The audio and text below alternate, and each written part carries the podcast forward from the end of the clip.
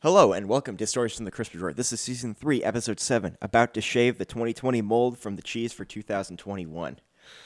So it's been rough this year, hasn't it? It's almost over, thankfully. Maybe two more episodes before the new year, and hopefully next year a way to catch back up and do better quality work. but yeah, COVID, it's amazing what the year's gone through. We've had the Beirut explosion, World War III threatened, COVID, murder hornets, just the wildfires in Australia and the west coast of the United States, riots. Like, who would have thought? Like, I, you maybe could have predicted one of these things, like a pandemic. Yeah, maybe maybe forest fires. Yeah, but to get them all in one year, boy, what bad luck we have. So let's uh, let's go into it. So the U.S. is practically over. I mean, not the U.S. The U.S. elections are over. Joe Biden's going to be president, and there's no reason to have any more stupid crap going on about it. The Electoral College voted. Biden's going to be the president. No surprise there, as that's what should be. Trump's going to keep fighting for some stupid reason. He might get, like, he might bring up some legitimate issues with the voting system. Might. And I seriously doubt it will be anything near what he thinks it should be to change the election results. No, I don't think so there might be small voter changes, like small percentages that wouldn't mean that he would even be close to winning. Might be like, you know, a couple of votes here, a couple of votes there. Not enough to change the election. But if, if um, I think that the uh, U.S. election organizations should be doing just a safety audit of their entire system just to make sure that 2024 and the midterms in 2022 are as safe as they can be or both sides. I would say that they should approach this from we don't want the public to question the integrity of the election. The fact that what 77% of Republicans believe that the election was fraudulent. Now, note in 2016, like it was 56% of Democrats believe, believe that the election was fraudulent in some way, shape, or form, or was affected by either foreign influence or illegal manipulation, stuff like that. You don't want your electorate doing that, especially like the losing side. Okay, having a bit higher distrust. That's maybe a little reasonable because they're mad that their guys didn't win. But I don't think you want that consistently. Like if the Republicans win the House and this and even more in the Senate in 2022, and the Democrats get to the point of like you know 60 or 70 percent of them believe that the election was fraudulent in that way. Why even have elections? Like, you, you, if you can't trust the system, it needs to be completely audited and overhauled and figured out what's going on and I mean, like, you know, the genie's out of the lamp of how people are acting about this. The only way it's going to go back in is if you can have verifiable trust in it. And I, I will admit that there is a problem with the idea of verifiable trust because the party in power is going to be the one who's verifying the, verifying the trust. And there's really, you can't have a neutral group do this because there is no such thing as a neutral group in this organization if Dominion voting is they're going to audit it, people are going to say, well, maybe Dominion's in it for Democrats, or they say, okay, we ha- did have problems, we're fixing it. Maybe it's like, oh, now they're in for Republicans. It's just, it's going to be very hard to do, but it should be done. And we're just seeing like the fringes from both sides get more and more vocal and seem to find more and more rash, like appear more and more rational as they aren't. They are very much um, flash in the pan creatures that just want power for themselves, but they're convincing the normal people, oh, we're, we're for you, we're for you. And that's always a bad thing. Are we going to see these radicalized powers take, take control? Ah, I hope not. I also generally don't think so in the long run, but it's anything's freaking possible.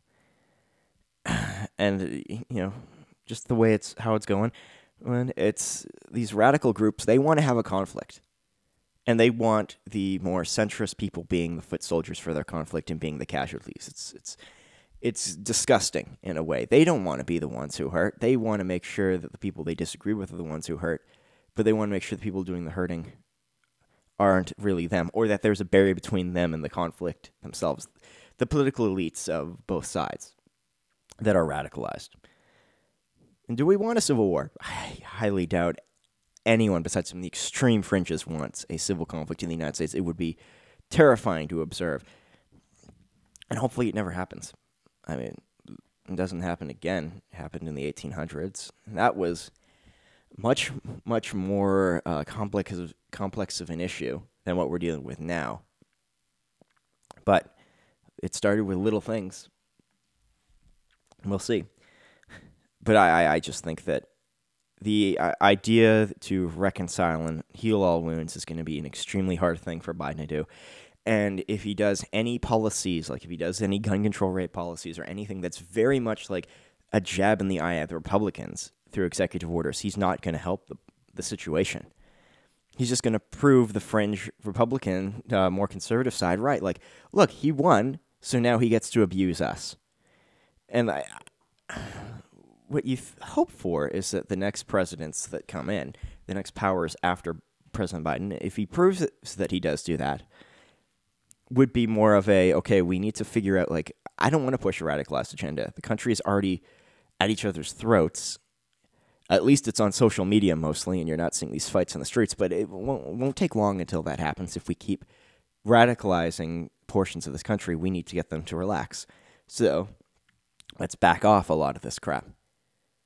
But if he does, if he does uh, follow the liberal progressive mindset and goes after firearm related stuff, goes after uh, increasing the uh, government control of healthcare across the United States, if he does do that, I mean, the genie's already out of the bottle. He's just putting more, he's just th- like, you know, maybe not the genie, but like the fire's already going, you know, he's throwing more fuel on it instead of water or foam to reduce it its intensity. He's only angering the groups that he's just antagonizing the people who want to be antagonized, who want to to have their reaction, who want to get pushed to do what they want to do, who want to say, "See, this guy is exactly who we t- told you he was. Let's resist." And I mean, the, the Democrats played Trump the same way. So it's it's it's happened. It sort of started well, it really started with the Tea Party movement, but those, those were more civil. Those were much more civil, and they had much less, their goals were much more attainable because they were more just stop spending money too much. But then they all got co opted by much more fringe political ideas or went from an idea of government responsibility to oh one party actually listens to us. And then of course that party took power and did exactly the opposite continued to spend like there was no tomorrow.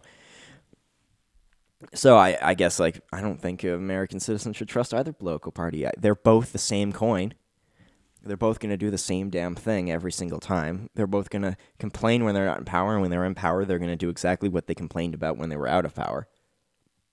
So hopefully the American people just wise of me like, no, we don't trust you anymore. You you've burned us at every opportunity since since the uh, two th- since 2008. Like, I mean, the evidence that that under a Republican Congress, a Democrat president, uh, Bill Clinton, was the last time they actually sort of had control over the debt program, the debt and deficits for the United States. That was a time that was good. I mean, what Bill was doing behind closed doors was just ah, disgusting. But at least, like, he sort of put the country on solid ground with adversaries from the other side of the political spectrum coming together and being like, yeah, the Cold War is over. We don't really have a common enemy. There's no point in doing wasting all this money. We just want tomorrow to be better. And now it's all, oh, they want their tomorrow to be better, but their tomorrow hurts our tomorrow. And it's it's very much they they're trying to make it a zero sum game, and it shouldn't be. Which is just it's just sad. So, leaving that uh, depressing topic of the United States politics and uh, seeing where it will go, hopefully, uh, you know, always hope for the best on this case because they are like still technically the shining beacon on the hill that we all wish we could go and see and live in and enjoy the great prosperity that that nation can give no matter what the political turmoil, unless it's in conflict, it seems to be still a pretty profitable place to go and have a good life.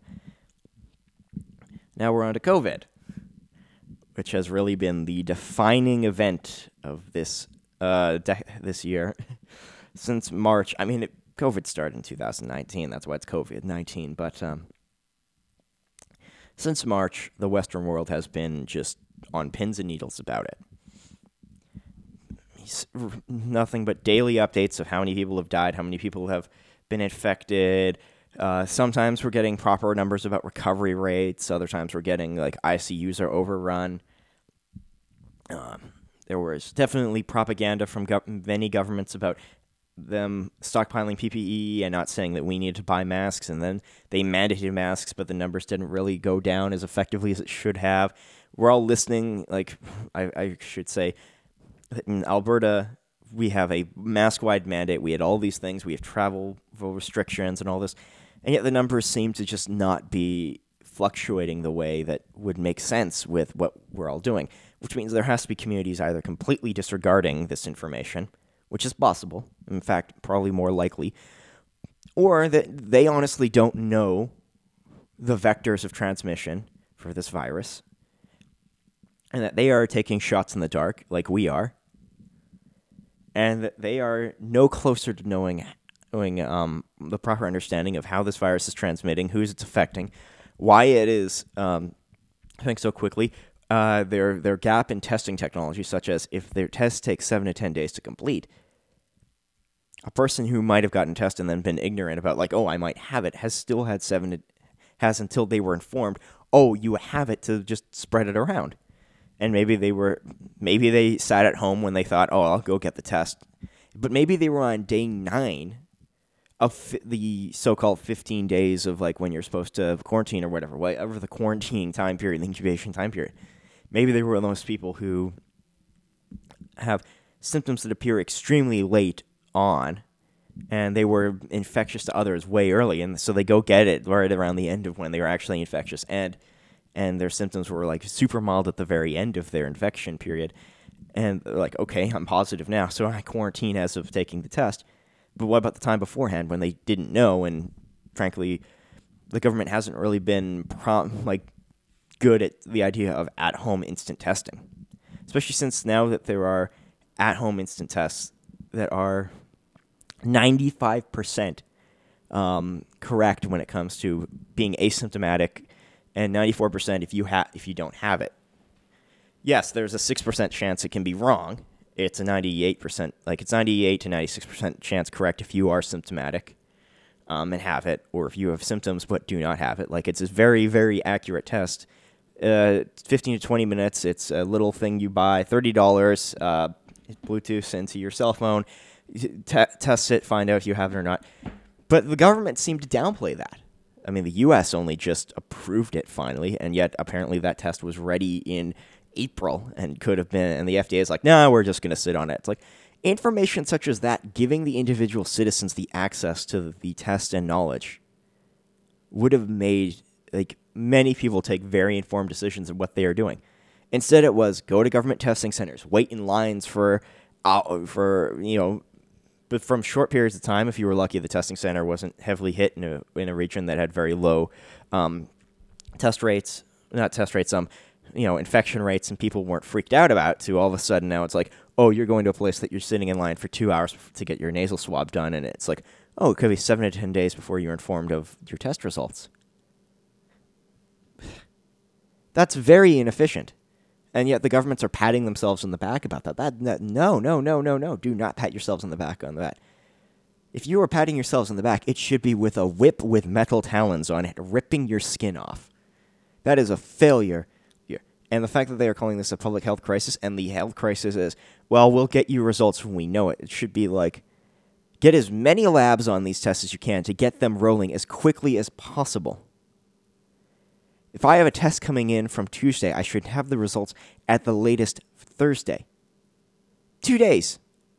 And the information should be correctly shared. So when uh, Alberta, when Dr. Hinshaw goes up and has her thing, she should say when the tests are taken. We had tests from seven days ago that we've proven today are having this. It's like, so those people may not even be uh, active cases anymore, but you immediately throw the number up there. You're not properly disclosing a lot of information. You should have very complicated disclosures.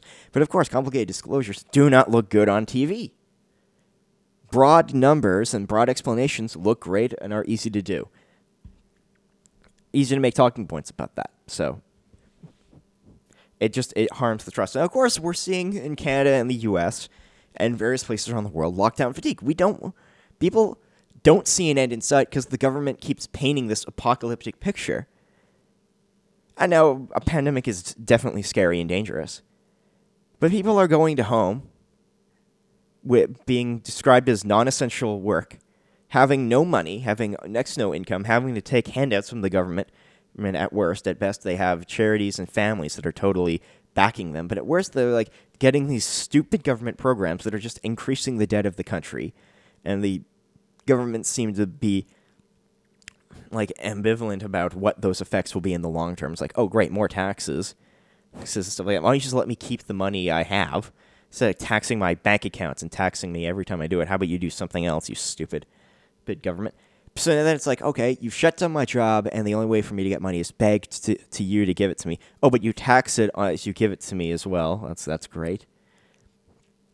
And then when it's big companies that need the help, it's like, oh well, you got to give a portion of equity to the government. It's like, oh no, no, no, no, no, no. I'm not giving you access to the control of my company. You already regulate it. Why would I give you even financial? You already have an onerous control over it through regulations that I have to potentially fight with and then find out. Ah, well, the courts just side with you in general. But yeah, think about like, say the non-essential business, barbers, hairdressers, spas. Um, bars, uh, people who work at restaurants who are like you know their main staff and stuff like that, who aren't there waiting, uh, like their waiting staff. Um, you know, places that are seen as non-essential. Think about how those people are feeling. Like if you can work from home, you are very, very lucky. And if your business is trying to pay pay you as much as you normally were getting. Frankly, if if I was owning a company and was working from home, I would see if I could reduce salary payments a bit. It's like I'm no longer needing to pay for um, like I'm not paying for you to travel into work anymore. I'm not paying for all this stupid um, infrastructure I have to keep. That I'm going to keep that profitability, and because I'm not paying for all these resources you have to use anymore, you should be doing it. Um, like like reduce your overall payment, maybe give a stipend to employees about like like there's a way to even it out, but basically they're going to start looking at it's like, well, okay, um, there are things I don't need to pay for anymore, so why should I bother like overpaying you for the like you know the motion of coming into work? I'm going to reduce your paycheck because you're not traveling in anymore. It's like yes, I'm saving money also, but there's you think there's companies that are totally going to do that? Absolutely, they will they will look at ways at reducing salaries and payments and stuff like that. Just saying, like, you're working from home. My infrastructure is reduced dramatically, but uh, the only reason I paid you a lot is to come in and be accountable. Now that you're working from home, then accountability is slightly going down, so I'm not going to overpay you on that. So then, like, you know, of course, people that they need that money to pay for their housing, pay for their cars, pay for various debt-related issues, pay for Christmas, if they can't pay for the debt, then what? The owners of the property, uh, the management companies, they they just like okay, so now we don't have rent being paid for.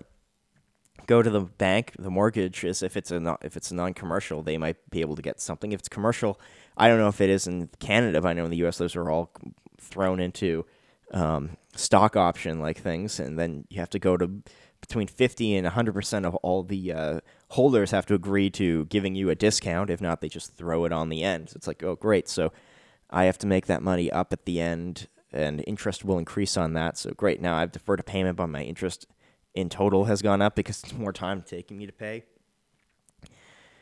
it's just it's it's not going to be very nice in the long run. Commercial real estate is going to be the hardest hit in the long run.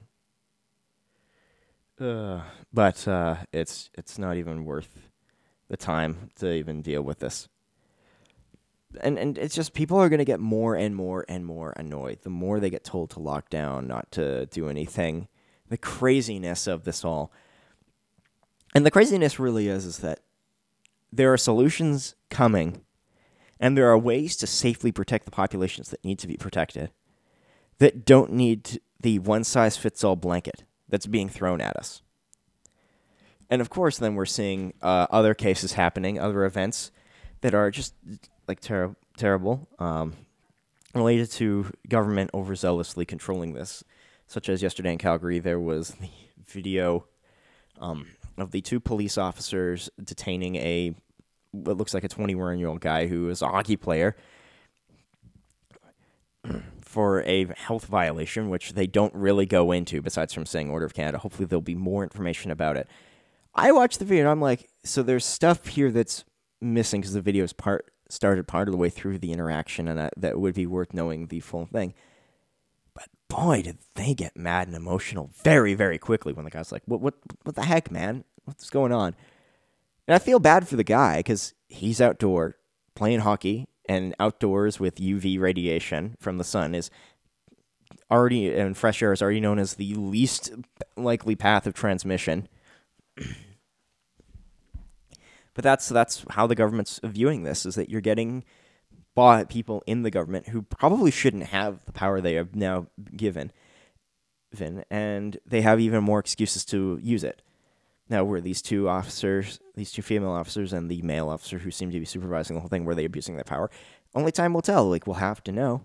It doesn't look good on the optics, and the fact that the Calgary Police has not actually posted a posted a talk about it. Um, only the news agencies really have, and they've really taken the side of the police. It's like, okay, well, that's not a good sign. There's there's information here that's been omitted. Like. I, we need to see the full body cam footage if the officers even had them. If they didn't, then it's like, well, great. So it's officers' words against video footage that we have that's partway through the interaction that continues, but we just see it's like guys on skates and they're drawing tasers and pistols. It's like, no, you, you should have immediately walked away. And this is the case where this interaction, I was just staring at it, watching it, and I'm like, this is bad but there's information here that's missing, so I'm not going to cast judgment immediately. I'm not going to say, oh, these officers should be fired and punished. My thought was, I, I, I want to see more data from this. I don't want to condemn anybody right now. It looks bad. It looks very bad. And then I came to my mind, like, we, they are, those officers are lucky they are in Canada. They're lucky they are in a country that is peaceful to police. And by that I mean, like, like the population is so relaxed and calm. Like even when something like this, where it could have been an injustice that's going on, the people are like, "Oh, we'll we'll we'll we'll yell at you, we'll record you, but we ain't gonna arrest you, we ain't gonna attack you." There are tons of people around. Those three officers could have easily been overrun by that crowd, and in dangerous countries, that would have not happened. They would have sent a force of police in there to do that. But it makes you wonder why do they only detain one person? if all those people were playing hockey? Was it to make an example? In which case, that's even worse. Just t- tell them all to leave.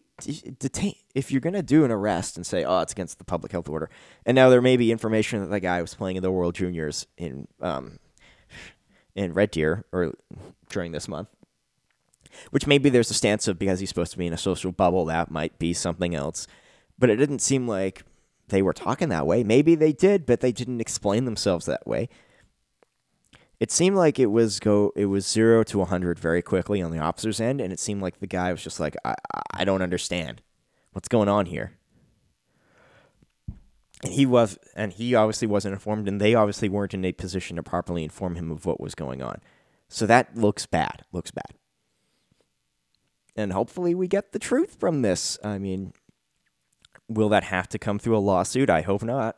I hope the Calgary police just comes out and says we've, we've reviewed the incident and this was wrong, or here's the full footage from the male officer and from the female officers. Here's the full body cams. Here's the full audio. Here's everything, and here's clarification. And if that turns out that the officers were in the right and that um, this guy was antagonizing them, I don't think so. It didn't look like he was from that.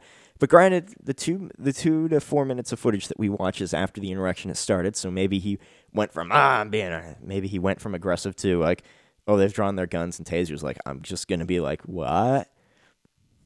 I don't think a 21 year old would have that capability, would mentally like plan out this, like, oh, I'm going to get them here. And then when they're being peaceful, I'm going to be a dick. And then as soon as they start to get a thing, I'm going to act like I'm innocent. Like, I just doubt that that was that consciously controlled by the 21 year old, if he was 21 but it just it it seems like from watching that video there's a lot of again information that is there i feel there's information missing and if it turns out those officers were completely wrong then they need to be punished and it just it seemed like the two female officers in particular were the wrong officers to send to the situation now, one of them seemed to be sort of calm. The other one just went ham on him and like just really seemed to explode in anger and in frustration. And when that happens, like you need to step back and maybe go do a desk job for a few months. But I, I'm saying this as somebody who is completely ignorant of how the police do their, their job and how they are controlled and how they are monitored. So I might be 100% wrong in this. But again, the optics of what has been happened, like it, you know, he who controls the media controls the mind. And who got the word out first? The Heart Hurt Party was the first one who got the word out. And then the official media had to play defense which always seems bad when the official media doesn't like plays edited versions of the clips and doesn't actually describe truly what happens. So we would have to be very much. Um, it would have to be a very big change in what's going on to understand what did happen correctly. So we'll have to see. Anyway, more about the uh, more about COVID. The fact that we are having the vaccines coming out. We should have two more vaccines: um, Johnson and Johnson and AstraZeneca's vaccine by the end of January. Meanwhile, we also have the uh, first two vaccines, Pfizer and Moderna's vaccines. Um, unfortunately, we need to get two shots from this. Um, Ronald Bailey from Reason, as well as others, uh, other very top end medical doctors, are saying, why don't we just get everyone on one dose right away? The fact that we could double the population inoculated seems like it would be a better goal than doing the like because it's like somewhere between 90 and 92 percent effective for the single shot. And then the second shot gangs you up to like 95 percent. He's like why don't we just run with the first shot which is extremely effective? Like the one shot the first shot you're getting has a higher chance of side effects than the second shot but its success rate is dramatically higher than the regular flu shot that you get that's about 50 to 60 percent efficient and you get one jab at that so let's just do, let's let's double the amount of people who can get it very quickly. And then we have the information from the U.S. about Pfizer having six million more doses sitting around in their warehouse that have no knowledge of where to send. Like, come on, government. If you're, if you're in the United States, like seriously, you have states that didn't get anywhere near what they were expecting, and then we find and Pfizer says we have tons of this that have been bought and paid for by the feds that have no shipping information for us. So they're just sitting in our warehouse ready to go. That is disgusting. And I don't know if that's the CDC, if that's the FDA, if that's Trump and his administration stepping on it, or if it's bureaucrats just being dumb. If the CDC contacted various states and the states uh, disease boards have failed to get back to them properly to discuss this, or if it was like it just seems to me that the CDC has proven in the United States, specifically during this um, pandemic, that they are a very bad organization. They need to be ripped down from the ground up and they just need to be completely rebuilt. Because they, they seem to be full of bureaucrats who just stopped various things for, for no reason. Like they stopped the U.S.'s biological lab at Fort Detrick from researching COVID 19 because they didn't have the certification the CDC was giving. You're talking about the military's biological weapons research lab that's meant to protect the American servicemen and they were very far ahead in their research, as well as some private labs were, of COVID 19 when it was hitting the United States. And they got told cease and desist. It's like, do you know who we are? These are the guys who need to be ahead of everybody else. The American military needs to be able to respond to these threats and need to be no, can't be compromised by this virus. So they're getting ahead, and then all of a sudden he's like, "Nope, nope, we don't trust you. We don't want you. You don't have the certification that we have." You know what? You know what the CDC sh- should have said in that? Hey, uh, Fort Detrick, you don't have the certification that we want you to have to work on this virus. Um, here's what you need to have. We're, we'll get it to you right now, and we're gonna stamp off on it and certify you. That's what should have happened. Same with all the private labs that were building tests that the CDC blocked. It should have been, yeah, uh, you don't have the certification here's what you need to get it, and we're fast tracking you. And heck, we're going to like preliminary stamp that you have it right now.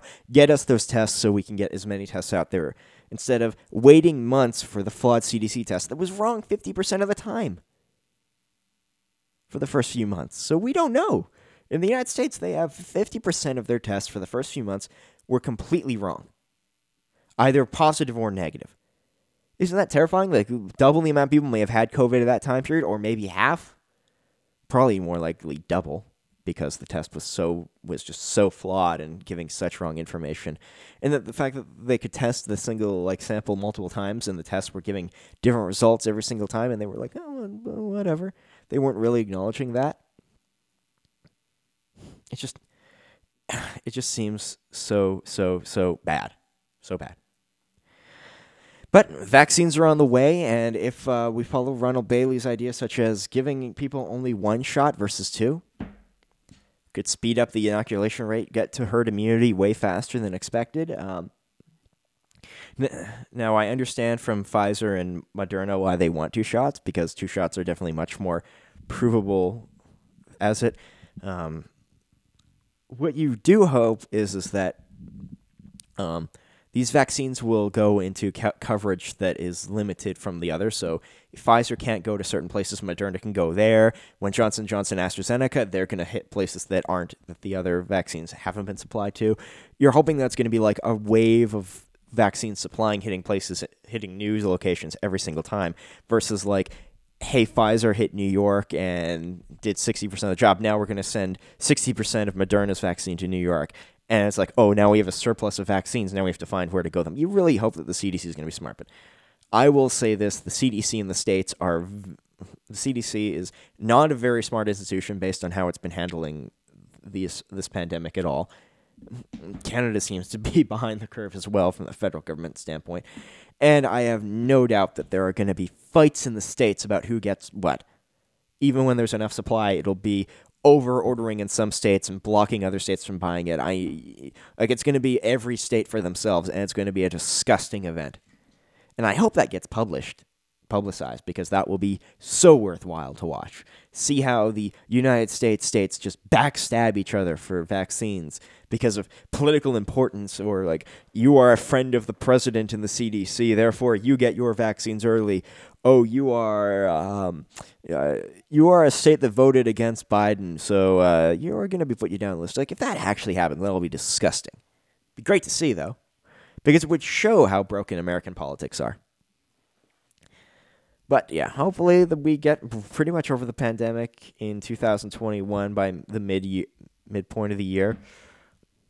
Although, if you listen to Bill Gates, who he built he built an OS he's not really a scientist. He has no degrees. He has a lot of understanding. He's researched it. He's also one of the wealthiest people on the planet who can safely live out through this with just stock, just borrowing against the stock he owns and paying it back at ridiculously low interest rates that most regular people can't get. He's like, oh, it might be five years. Shut shut the businesses down until mid next year. It's like so another six months of businesses closed. Like, so you, do, do you just not want? Do you want the government to basically shut out any form of competition? I mean, you have to wonder if there's a slight way of like Jeff Bezos and like Apple and all these big companies that know they can ship their goods to directly to you and they don't need a middleman. You have to wonder if they are thinking about this pandemic as like, geez, we can wipe out a lot of competition. But then you have all this empty commercial real estate. It just causes a bigger problem in the long run. So we'll see. We'll see what happens. Now, on to something, uh, now let's change topics to slightly more positive things. I guess I should say more happy things, such as video gaming, news, all that stuff that's not crazy. So we we had earlier, uh, we had midway through March, uh, actually, not March, brain fart on that one. Um, near the end of November, we had the prequel to Legend of Zelda Breath of the Wild come out as a Hyrule Warriors game. Um, Hyrule Warriors Age of Calamity that is a very fun game, and they changed up some of the uh, Dynasty Warrior like um, methods of upgrading your character, your skills to fit in very much with the Hyrule um, Warrior, uh, not Hyrule, but to fit in with the Breath of Wild lore. Very fun game, loved it so far. Uh, haven't played too much of it because I've also been playing a bunch of other games at the same time. Had a had a few itches I've needed to scratch. But man, it, it's maybe go back and play the original to get as far as I can. Um, I mean, the original is great, and that's that was a Wii U game. I'm playing on the Switch now in the definitive edition, and you can just see how the development interaction with Nintendo for the guys from Dynasty Warriors, the Koei Tecmo, Tecmo Koei actually, um, how they studied what was actually the right way and how Nintendo directed the Nintendo uh, Legend of Zelda unit directed them on what would be a smart way to go. It's it's fun. It's fun. Um, worth it. Going back, to, speaking of other old games, play went back and played Command and Conquer Red Alert 2, which it seems like okay, whatever. I played Red Alert 2. I've beaten it like three or four times through since it got released in the early 2000s, like 2000, 2001. But um, I installed it on my laptop and on my desktop um, late last year to play it again. And on the laptop and the desktop, it just it, I could get 20 minutes out of it, and then it just cra- kept crashing. And then last week, I started playing it on my laptop and my desktop. I could play like multiple missions at a time, multiple levels at a time, with no crashes. Through no modding or or um, editing of my own, and no updates from EA, obviously, and no updates. Uh, I mean, unless there were stability updates through Windows 10 that Microsoft put out. I don't know. It just suddenly started working again. And I've had this happen with another game, um, Emperor Battle for Dune, which is another um, another Westwood game, which had a similar thing where uh, like I played it back in early era when it had just come out and it was a great game. And then like a few, and then like I put it down. And then two years later, I'm like, I'll play it again, and then I just wouldn't play.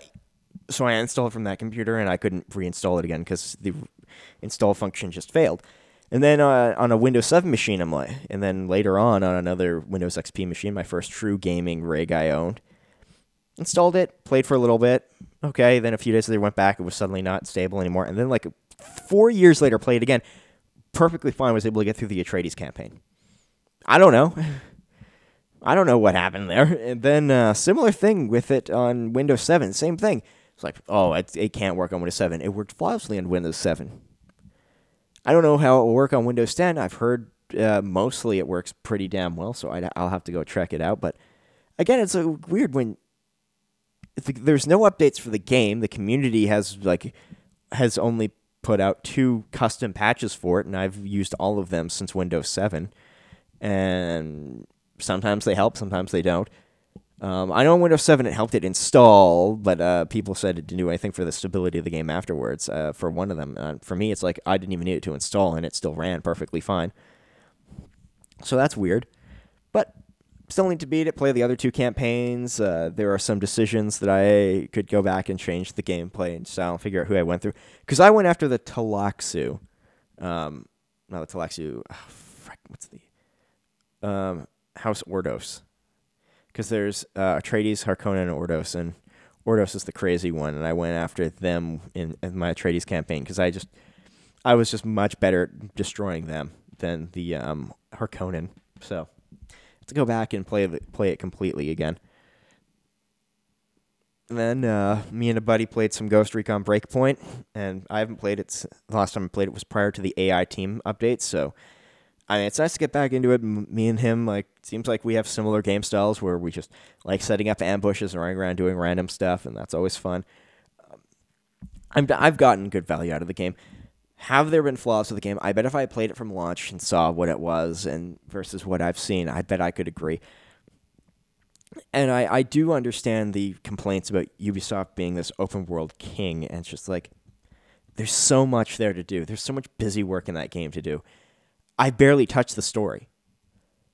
I, I mean, like it's similar with me with the Far Cry games, where I get to a point where I'd rather just sit in a corner, wait for an enemy come by, shoot them up, steal their money and their supplies, and then just go and hide back, hunker back down until like that des- that uh, vehicle despawns or like go run away, so it despawns, run back, start it all over again. That seem that to me is more fun. like like setting traps and stuff like that is just more fun for me. That's just how I am. But uh, yeah, I, I mean, I haven't played through much of the story, so I can't really give it a, an edit on that. Gunplay seems fine. Um, not oh, not like happy that a lot of shotguns and machine guns can't have semi can't have um, suppressors on them, much like in real life how a lot actually can. But okay, I understand that. I understand that. I've definitely I feel I've gotten my good value out of that game. Uh, others will definitely disagree and say they didn't have it, and that's completely up to them. I'm just saying, for me, it was fun. It's fun to do every once in a while. And then uh, we got Project Wingman that came out at the start of December, which was an Ace Combat inspired game. And really, really, really, really fun. Uh, Its price is good if you like flight, flighty games that are arcade based. Man, this one just it ticks a lot of the boxes really well. Um, the world it's based in is really interesting. Uh, the lore is very well done. Um, it does feel a little bit flat at the very end, but there are definitely um, like the guys who made it could make another game or two in that uh, same world, and it they'd be great. Um, they've definitely set up for stories going forward and going into the past, which is cool. Could we get a Project Wingman Zero? Could we get uh, you know sequels? Hopefully, that would be very nice. Could we get updates that give multiplayer content? Maybe. I mean, their conquest mode is supposed to be really fun, and I've barely dived into that, and that looks like it could play for a very long time. Um, I, really like it. The soundtrack is just amazing. Um, price of the game for what it delivers is well worth it. Um, the fact that it was the second most selling game on Steam for the week it came out was a very good sign of it, and the fact that it still is very much uh, extremely loved. Let's just see what it's. Let's just see what its rating is on Steam right now, because I bet it's still nine out of ten. Uh, twenty-five American dollars, so in Canada that's about just over thirty bucks. Uh, twenty-eight Canadian. In actually, um, they've done uh, one update. I know they're working on another big one soon. like very positive score. Um, 94% of people had positive reviews of 2,723 reviewers. 21 campaign missions. Um, the first re- the first update went again. Basically, um, uh, what did it do? It. Oh, what's my phrasing? There were some complaints about uh, certain colors that people weren't happy about, such as orange being overwhelming in the later part of the game. So one of the updates was to fix that, as well as some things that seemed a little bit not um what's the phrase? Not cheaty, but like sort of took the immersion out or seemed a bit weird. They did add that back in or changed it so it seemed a little less uh, mystery of what's going on.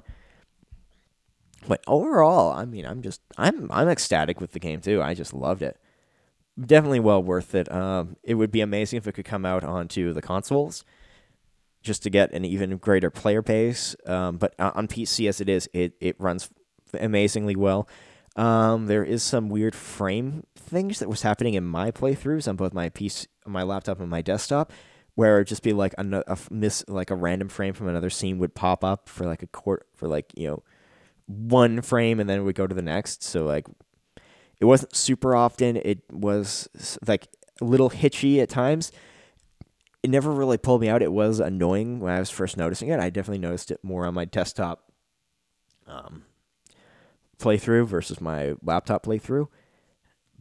But overall, I I very much like the game, and yeah, hopefully the team makes more games in that universe, or even like just more flight arcade games. They they're just fun to play there's so few making them right now, and I know it's because of like like Ubisoft made the um, you know uh, HAWX games, which HAWX one was okay. HAWX two was definitely better, but then it was like super arcadey to a little overdone, and they they the stories were sort of eh whatever.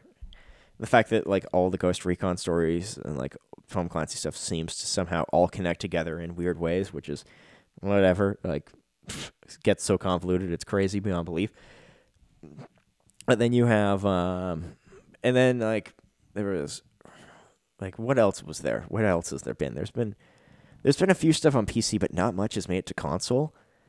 And like, I guess there's the thing of like people there's there's people who want to do it with a flight stick, and I understand that. There's people who want to do it with a controller, I understand that. But it seems to be like, besides from Ace Combat and and uh, you know that's really about it. When like there's very few flight games that are arcadey. It's like either go full flight sim with DCS and uh, and Microsoft Flight Simulator, which is fine. Those are valid games for people who enjoy that.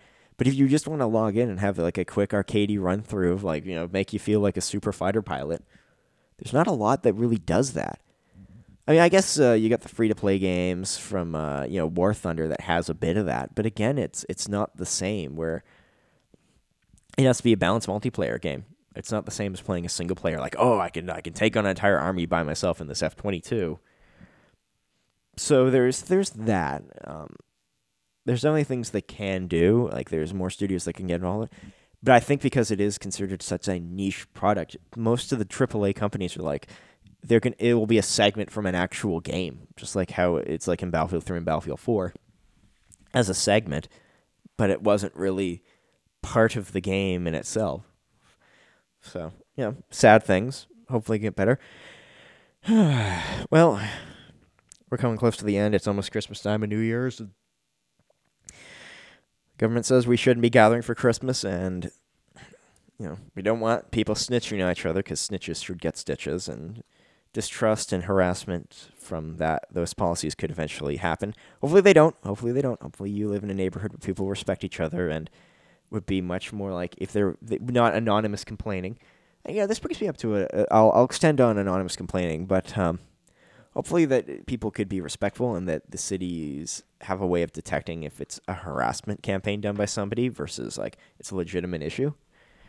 let's go on to like anonymous reportings that you see of um, you know, you get people who there was a post in the U.S. about like this nurse whose family has these very nice um, Christmas lights on. She got a letter in the mail, like you know, an anonymous letter in the mail, like criticizing her for having these Christmas lights up. And I have to say, like, this is very odd to me that I'm taking this stance, but when I read that letter, my thought was, um, next to immediate was maybe the family wrote this letter themselves to get publicity. Like half the time, I think that it's it's written by the people who was offended by it to get on the news, get sympathy. And I'll be honest, that's not a uh, that's not a thought I like having. I wish I could trust people more, but that's just the cynicism in it. But let's end that. Um, anyway, Merry Christmas, Happy New Year. Um, if next, if 2021 looks like shit, maybe have uh, a giant meteor come and take us all out at the end of the year. But wouldn't it be funny? Wouldn't it be funny? 2021. Um, we get to right at midnight of this year, and the sky stops and it opens up and it's credits from, and like you know the uh, the end song from Curb Your Enthusiasm or something starts playing. It's like, oh my god, was this? Uh, did did did did the powers that be did, did, did God play us here? Is this like a comedy episode for him? That'd be actually really funny. Would explain a lot. Uh, maybe not COVID, but it would explain a lot of other craziness that's happened this year. Anyway, yeah, happy New Year, Merry Christmas, uh, happy holidays, and uh, hopefully you stay safe through this and you do not get the ire of the government on you. This is Jaws signing out. Bye.